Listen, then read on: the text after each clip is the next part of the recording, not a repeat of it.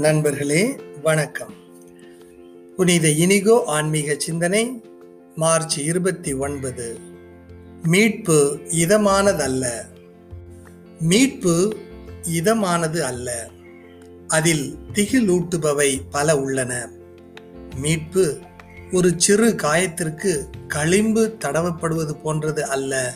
மாறாக அது தவறாக பொருத்தப்பட்ட எலும்புகளை உடைத்து மீண்டும் பொருத்துவது போன்றது. நமது கட்டுப்பாட்டுக்குள் அடங்காத சூழ்நிலையையும் நமக்கு நம்பிக்கையற்ற சூழ்நிலைகளையும் எதிர்கொள்ளும் பொழுது நாம் நம் தேவைகளை கண்டுணர்கின்றோம்.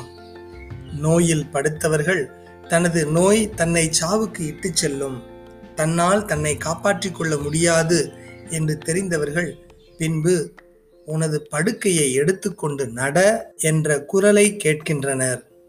ஏனென்றால் மீட்பு அருகில் உள்ளது.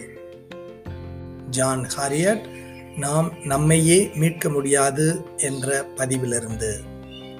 நீங்கள் அச்சத்தோடும் நடுக்கத்தோடும் உங்கள் மீட்புக்காக உழைத்து வாருங்கள். ஏனெனில் கடவுளே உங்களுள் செயலாற்றுகின்றார். அவரே தம் திருவுளப்படி நீங்கள் செயல்படுவதற்கான விருப்பத்தையும் ஆற்றலையும் தருகின்றார்.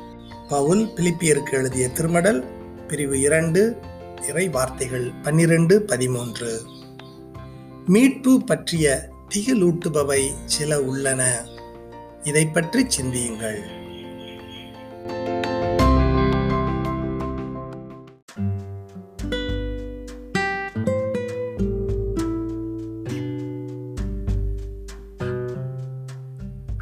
மாற்றத்தின் கருவையாகும் தவக்காலம் நம் ஆண்டவரின் அன்பினை உணரும் அருளின் காலம்.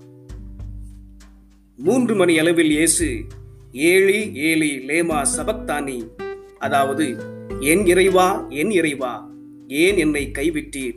என்று உரத்த குரலில் கத்தினார். அவர் எலியாவை கூப்பிடுகிறார் என்று சூழ இருந்தவர்கள் எண்ணினார்கள். இயேசு மனிதனாக பிறப்பெடுக்க முன் வந்த போது உமது திருகுலத்தை நிறைவேற்ற இதோ வருகின்றேன். என்னை குறித்து திருநூல் சூழலில் எழுதப்பட்டுள்ளது என்கிறார் என்று எபியருக்கு உரிய திருமுடல் குறிப்பிடுகிறது. அவரை பற்றி திருநூல் சுருளில் எழுதப்பட்டுள்ள ஒரு முக்கியமானதை திருப்பாடல் இருபத்தி இரண்டு வெளிப்படுத்துகிறது. அதில் அவருடைய பாடுகள் முதல் பகுதியிலும் மகிமை இரண்டாம் பகுதியிலும் இடம்பெறுகின்றன. அத்திருப்பாடல் ஏலி ஏலி லேமா சபக்தானி அதாவது என் இறைவா என் இறைவா ஏன் என்னை கைவிட்டீர்? என்று தொடங்குகிறது. யூதர்களுக்கு திருப்பாடல் மிக முக்கியமான செப நூல் இயேசுவும் அப்பாடல்களை சொல்லி ஜெபித்தது உண்டு. இப்போது தமது வாழ்வின் நோக்கத்தை குறிப்பிடும் அந்த பாடலை உரத்த குரலில் தொடங்குகிறார். பின்னர் மனதிற்குள் அதை அவர் சொல்லி முடித்திருக்க வேண்டும்.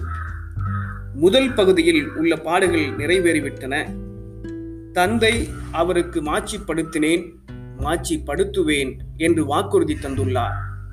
ஆகவே அந்த நம்பிக்கையில் எல்லாம் நிறைவேறிற்று என்று காண்கிறார். என் இறைவா ஏன் என்னை கைவிட்டீர்?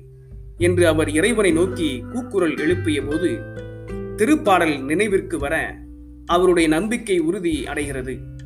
ஆதலின் எல்லாம் நிறைவேறிற்று என்று ஆனந்த கீதம் பாடுகிறார். பரமனின் பாதையில் நாம் பாதங்கள் தொடரட்டும்.